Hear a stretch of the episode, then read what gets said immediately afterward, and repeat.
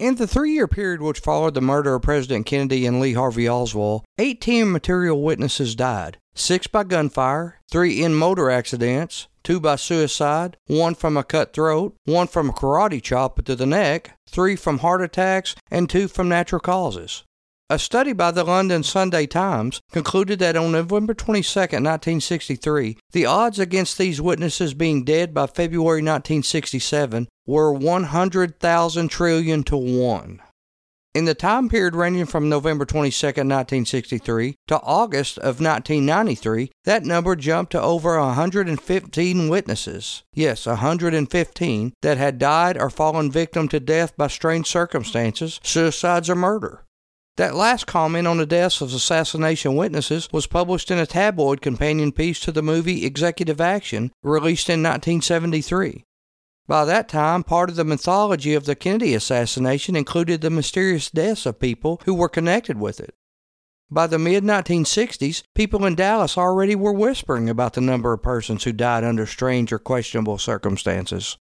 Well into the 1980s, witnesses and others were hesitant to come forward with information because of the stories of strange and sudden death which seemed to visit anyone with information about the assassination.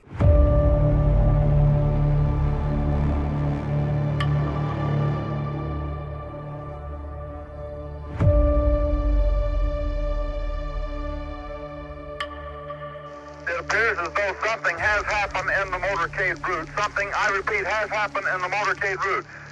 There's numerous people running up the hill alongside Elm Street, there by the Stemmons Freeway. Several police officers are rushing up the hill at this time. Stand by.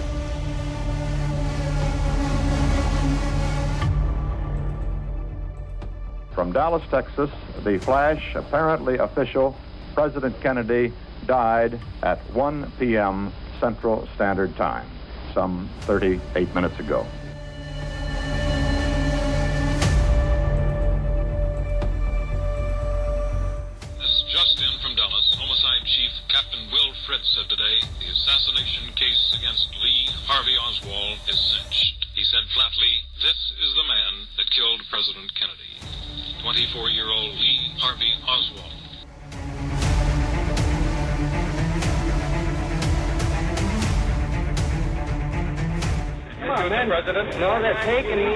Because of the fact that I live in Missouri. What time do you leave? I'm just a patsy. President.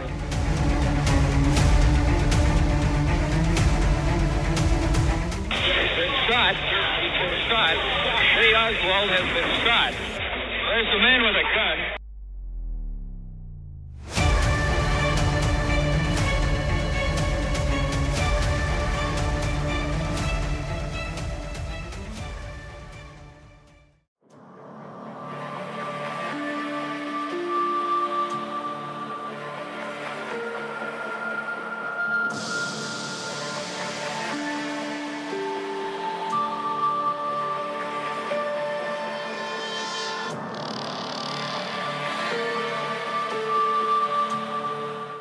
Welcome to the End of Innocence. I'm your host, John Young.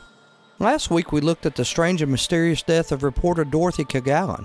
She was the reporter who said she was going to blow the lid off the Kennedy assassination, and then she was dead. For the next several episodes, we're going to look at other strange and mysterious deaths that occurred, of witnesses and others that were related to the assassination. In 1977, due to the unusual number of deaths, the House Select Committee on Assassinations felt compelled to look into the situation. But the committee, stating that it could not make a valid study due to the large number of people involved and the odd manner of many of the deaths, decided it would be unable to come up with any valid conclusions in the time limits allotted to the committee. Of particular interest, especially to investigators and researchers, is the fact that the greatest number of deaths coincided with the four main investigations conducted by government entities.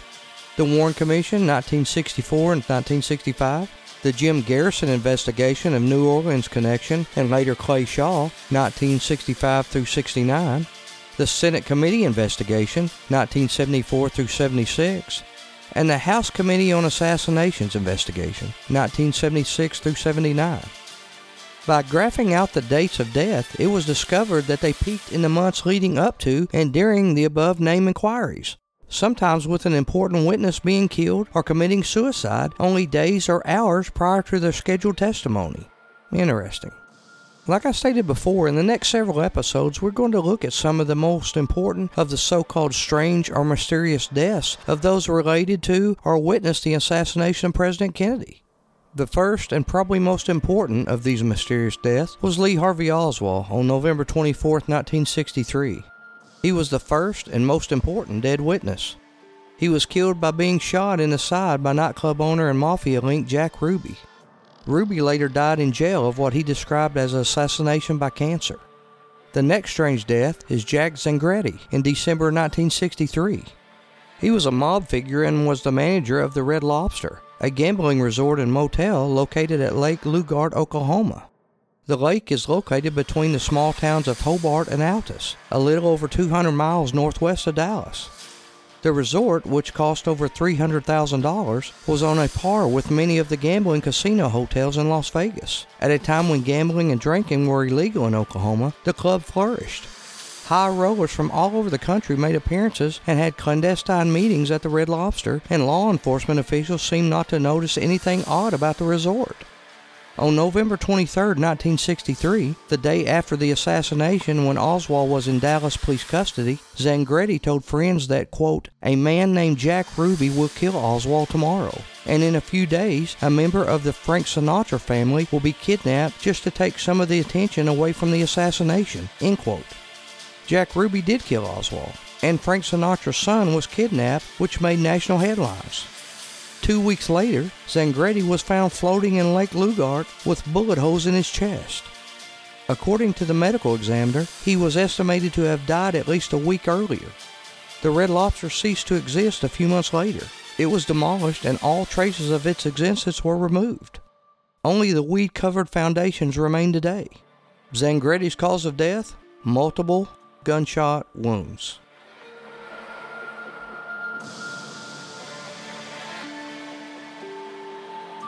Did we have Warren Reynolds in January 1964?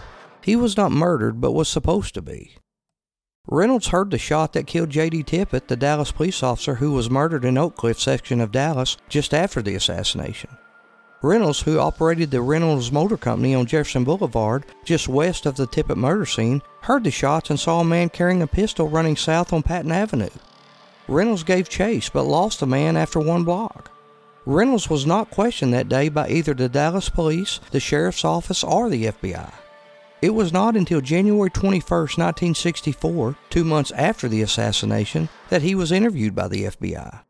This interview only took place after Reynolds had appeared on both radio and television shows regarding his knowledge of the incident. Reynolds refused to identify Oswald as the man he saw running away from the Tippit murder shooting, which deflated the Dallas Police Department and FBI's case against Oswald as the lone killer. Within two days of being interviewed by the FBI regarding what he had seen on the day of the Tippit shooting, an attempt was made to eliminate Reynolds. On January 23, 1964, at approximately 9:15 p.m., Reynolds entered the office of his car dealership, went down to the basement, and flipped on the light switch. Nothing happened and the room remained dark. Thinking that a fuse had blown, Reynolds walked across the room to the fuse box. As he reached the box, someone hiding in the shadows raised a 22 caliber rifle and shot Reynolds in the head at almost point blank range. As the assailant fled the scene, Reynolds, who did not die, stumbled up the stairs to the telephone and quickly summoned help. Somehow, Warren Reynolds survived the attack. The Dallas police later arrested a local petty criminal named Daryl Wayne Garner for the shooting, but Garner was released after being provided with an alibi by Betty Mooney McDonald, one of Jack Ruby's strippers. Shortly after Garner's release, someone attempted to abduct Reynolds' 10 year old daughter. Then, failing that, he began receiving vile threats and other forms of intimidation, including someone creeping into his front porch one night and unscrewing his porch light bulb. Reynolds, by this time, was understandably terrified and sought help from the FBI. His FBI report, dated June 15, 1964, stated that Mr. Reynolds advised that he is scared as a result of his having been shot through the head after the assassination of President Kennedy, whose shooting, he states, he feels is connected with the fact that he had witnessed Lee Harvey Oswald running with a gun from the scene of the shooting of Dallas police officer J.D. Tippit. End quote. Reynolds, who changed his mind after being shot in the head, had by June decided to identify Oswald as the shooter, and then remarkably chose the FBI to report this change of heart. No mention is made why Mr. Reynolds thought that doing this would relay the message to the perpetrators and thereby eliminate their interest in him. The FBI report concluded with, quote, Mr. Reynolds felt his life was in danger. He was further advised that the FBI did not have jurisdiction with respect to investigating his shooting, end quote. This statement is interesting, since the FBI also did not have jurisdiction to investigate the Dallas homicide of John F. Kennedy. In 1963, there was not a federal law covering a presidential assassination, and the killing of JFK was, quite simply, a Texas homicide. By July of 1964, Reynolds had decided that Oswald was indeed the man who he saw running away from the Tippit shooting. So the cause of death here is none. Reynolds was the only witness who survived the attempt on his life and barely. Here's Warren Reynolds in an interview he did with Mark Lane in 1966. Mr. Reynolds, where are you employed? At the Giant Reynolds Motor Company? And were you working there on November 22nd, 1963? Yes, sir. How close is the used car lot which you worked to the scene of the Tippit killing? One block. Were you there at about 1 o'clock on the 22nd? Yes, sir. And then what happened? What did you see? What did you hear?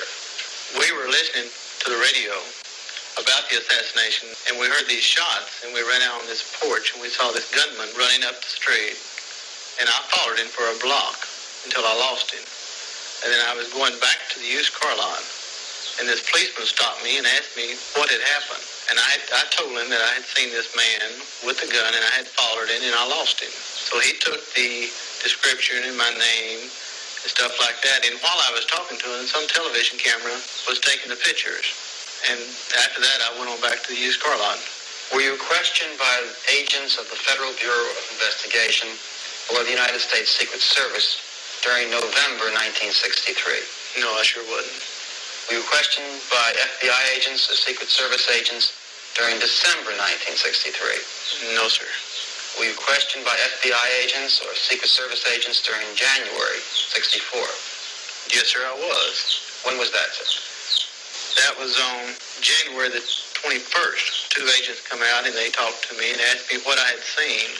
And I told them, and they showed me three pictures. You were questioned by agents of the FBI on January 21st, 64. Then what happened? Two days after that, as I was closing up the used car lot one night, uh, when I went downstairs to turn off the lights, some gunman was hidden down there and he shot me. He shot me through the glasses and, and the bullet lodged right over here. Mr. Reynolds, who knew about your questioning by the FBI between the time that you were actually questioned by them and the time that you were shot two days later? Just friends and, of course, my family.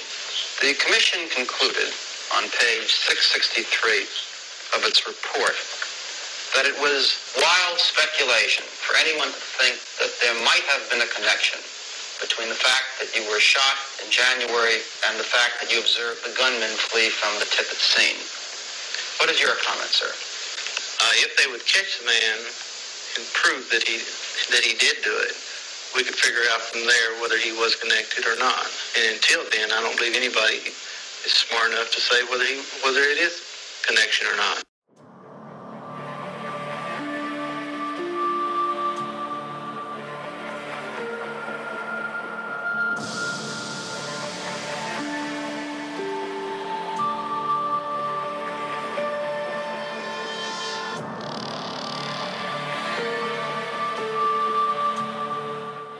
Now let's look at the death of Eddie Benavides in February of 1964. Shortly after 1 p.m. on the day Kennedy was assassinated, Officer J.D. Tippit cruised through the streets of Oak Cliff, reportedly looking for someone matching Lee Harvey Oswald's description. The description of the killer had been established and broadcast in a remarkable short time after the shooting in Dealey Plaza. Officer Tippit pulled to the curb on 10th Street when he supposedly saw a man walking down the street that matched Oswald's physical description. What exactly happened next will never be known, but what is known is this. Tippit was shot dead outside of his police car, his body crumpling to the street near the front left fender. Two witnesses arrived almost immediately afterwards, both observing a fleeing man, neither of which matched Oswald's description. One of the witnesses was Domingo Benavides, the brother of Eddie, who was an auto mechanic that happened to be driving by in his work truck. Domingo pulled to a stop within 25 feet of Tippit's marked police unit, saw the officer's body lying in the street, and jumped out to use Tippit's radio to call in the shooting to the dispatcher. Benavides also found two spent pistol cartridge casings, noted that they were 38 automatic casings, and held onto them until a Dallas police officer, J.M. Poe, arrived at the scene. Benavides gave the casings to Poe, who inscribed his initials on them to maintain the chain of evidence, then explained what he had seen. Incredibly, the casings were changed from 38 automatic, which is a short cartridge designed to fit a 38 semi-automatic pistol, to a 38 special revolver casing by the time they appeared at the Warren Commission hearings.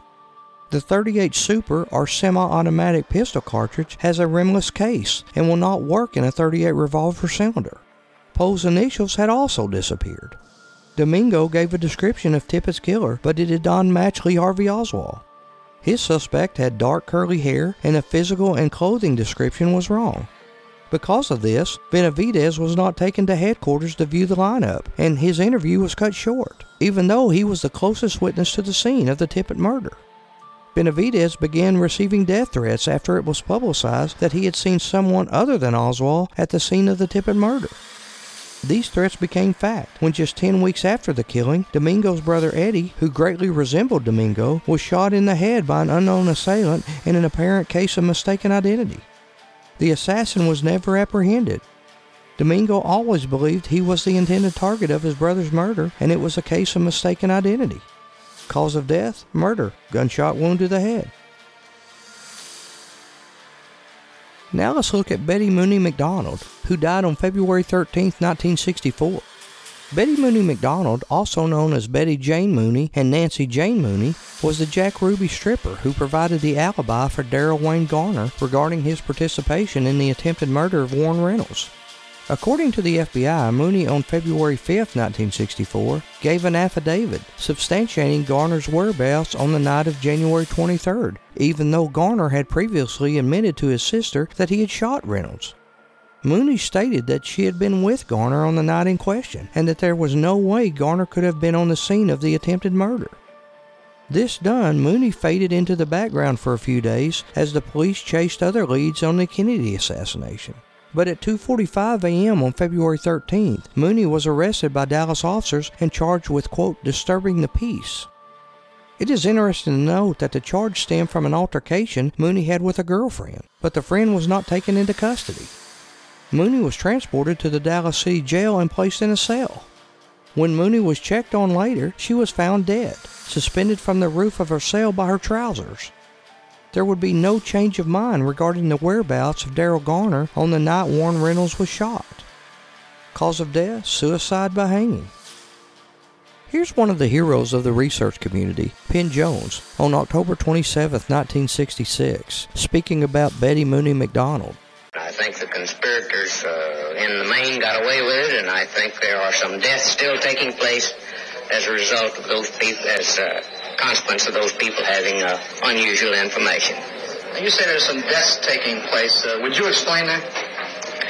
Well, I'll list uh, a number of them for you, uh, starting with uh, Warren Reynolds, who was uh, one of the two people who got a good look at the Tippit killer escaping. Uh, Warren Reynolds wasn't sure that it was Oswald, and a few weeks after the assassination, he was uh, shot through the head. And after a few months in the hospital, he did recover. He thought maybe that it probably was Oswald. there was a fellow named Garner arrested for the uh, shooting of, uh, of uh, Reynolds, and his alibi was a girl named uh, Betty Mooney McDonald. Uh, McDonald was arrested a week after she sprung uh, Garner and was arrested for fighting with a roommate and uh, was taken to jail. And an hour later, she was found hanged in her cell. Then we'll go to Hank Killam, who was the husband of uh, Wanda Joyce Killam, who worked at Ruby's Carousel Club. Hank Killam was a good friend of uh, John Carter, who lived at the Oswald rooming house. Now, uh, Mrs. Killam told me that shortly after the assassination, her husband, who was a house painter, was hounded from job to job in Dallas by what she uh, classified as federal agents. We don't know who they were. Mr. Jones, do you think these people were killed because of what they knew, or? Uh, to me, it seems that when we're uh, we're talking about more than a dozen people, we, it seems to me that they died because they either had unusual information or they had the opportunity to talk to Oswald or Ruby alone after they committed their part in history.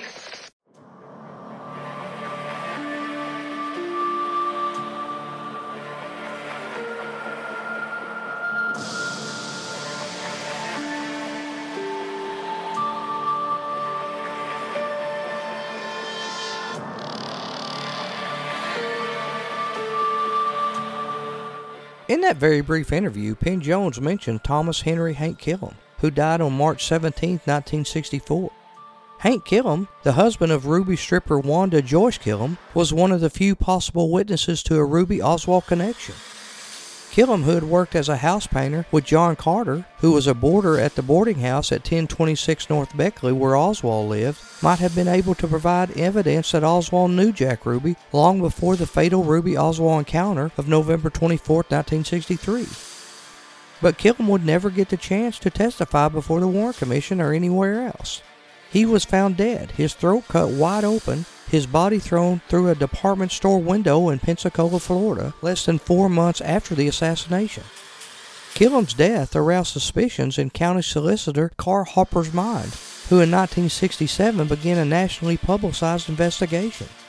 During the investigation, Harper discovered that Killam had fled Dallas, moved to Pensacola, then Tampa, then back to Pensacola to escape so called agents that were after him. Hank Killam told his brother Earl that I'm a dead man. I've run as far as I'm going to run. His death was ruled suicide by the police, an accident by the local coroner. Hank Killam's brother summed up the suspicious circumstances of Killam's death when he stated, quote, Did you ever hear of a man committing suicide by jumping through a plate glass window? End quote. Killam's cause of death? Suicide by slash throat. Once again, here's Penn Jones talking about some of the mysterious deaths. We are at the office of Penn Jones Jr. in Midlothian, Texas, 25 miles from the Dallas courthouse. For the past two years, he alone in the Dallas area has conducted an independent investigation into the assassination of President Kennedy. Well, I love President Kennedy very much. I was one of the few weekly newspapers that covered the Ruby trial. And my actual investigating did not begin until I started reading the Warren report and realized that something was very, very much amiss in reading that report. I really believe that the only way you can believe the Warren report is to not read it.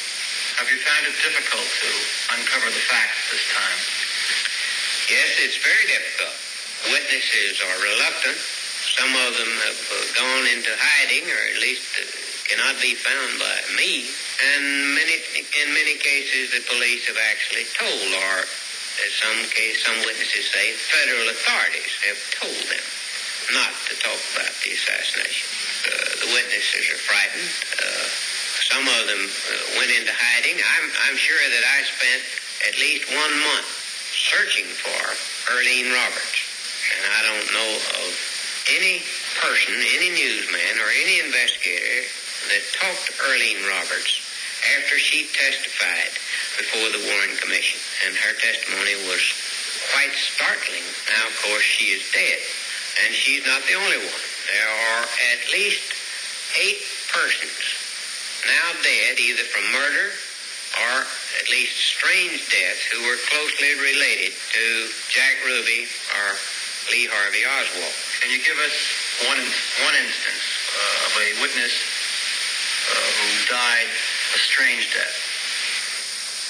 Well, let's take the case of Betty Mooney McDonald, one of Jack Ruby's strippers. A fellow named Warren Reynolds saw a man running from the scene of the Tippit slaying. Shortly thereafter, Reynolds was shot through the head.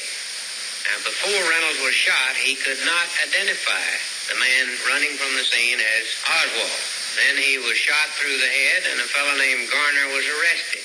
Then McDonald was the alibi for Garner. She said Garner could not have shot Reynolds because he was with me at the time. Two days after her alibi, Mooney, Betty Mooney McDonald was arrested for fighting with a roommate, although the roommate was not arrested. McDonald was put in jail that night, and an hour later she was found hanged in her cell. And of course, the Dallas police said she hung herself. Did Reynolds finally testify before the commission? After Reynolds recovered from his wound, he testified and was able to identify Oswald. That's one of the uh, examples, and there, there are many others. Bill Hunter was shot through the heart in the police station out in Long Beach, California. Cody, Jim Cody on the Times Herald was killed by a karate chop to the throat uh, in his apartment in Dallas. And the man that uh, was the most likely uh, suspect was not even indicted for the murder. The death of uh, Tom Howard is a very strange one. They said he died of an apparent heart attack. There was no autopsy. But I know personally that Tom Howard, Howard was acting very strangely three days before he died. I and other people who saw him felt like that he was very frightened. Three days later, he was dead. Now, he was the man who saw Jack Ruby first after the killing of Oswald. Well, whether these deaths are related to the assassination or not, uh, does the fact that witnesses have died in this fashion uh, tend to make it more difficult to secure statements from those witnesses who have survived? Certainly, there is very little evidence, uh, first-hand evidence left with the raising of the lives of uh, Tippit and Oswald and, uh, and these other people who, who were, had first-hand conversations with either Ruby or Oswald. That has made the gathering of evidence very difficult. And the continued threats uh, on these people who still have evidence makes them hesitant to talk. And it makes anyone trying to do investigative work very, very difficult. I would love to see a computer uh, faced with the problem of coming up with the probabilities in the, of the assassination taking place the way it did, with all of these strange incidents that took place before and are continuing to take place after the assassination.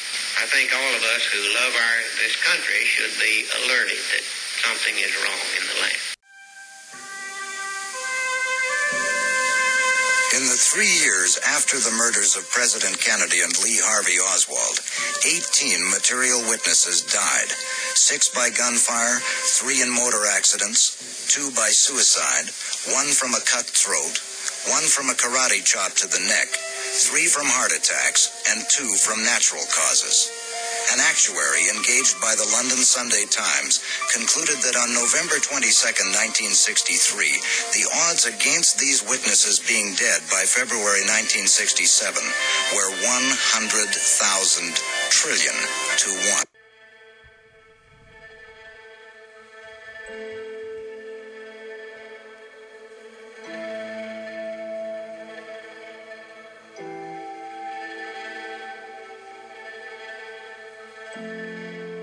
Next time on the end of Innocence the JFK assassination, we'll continue to look at some of these mysterious deaths of witnesses who had connections to the assassination. We will take a look of the death of a shady figure out of New Orleans.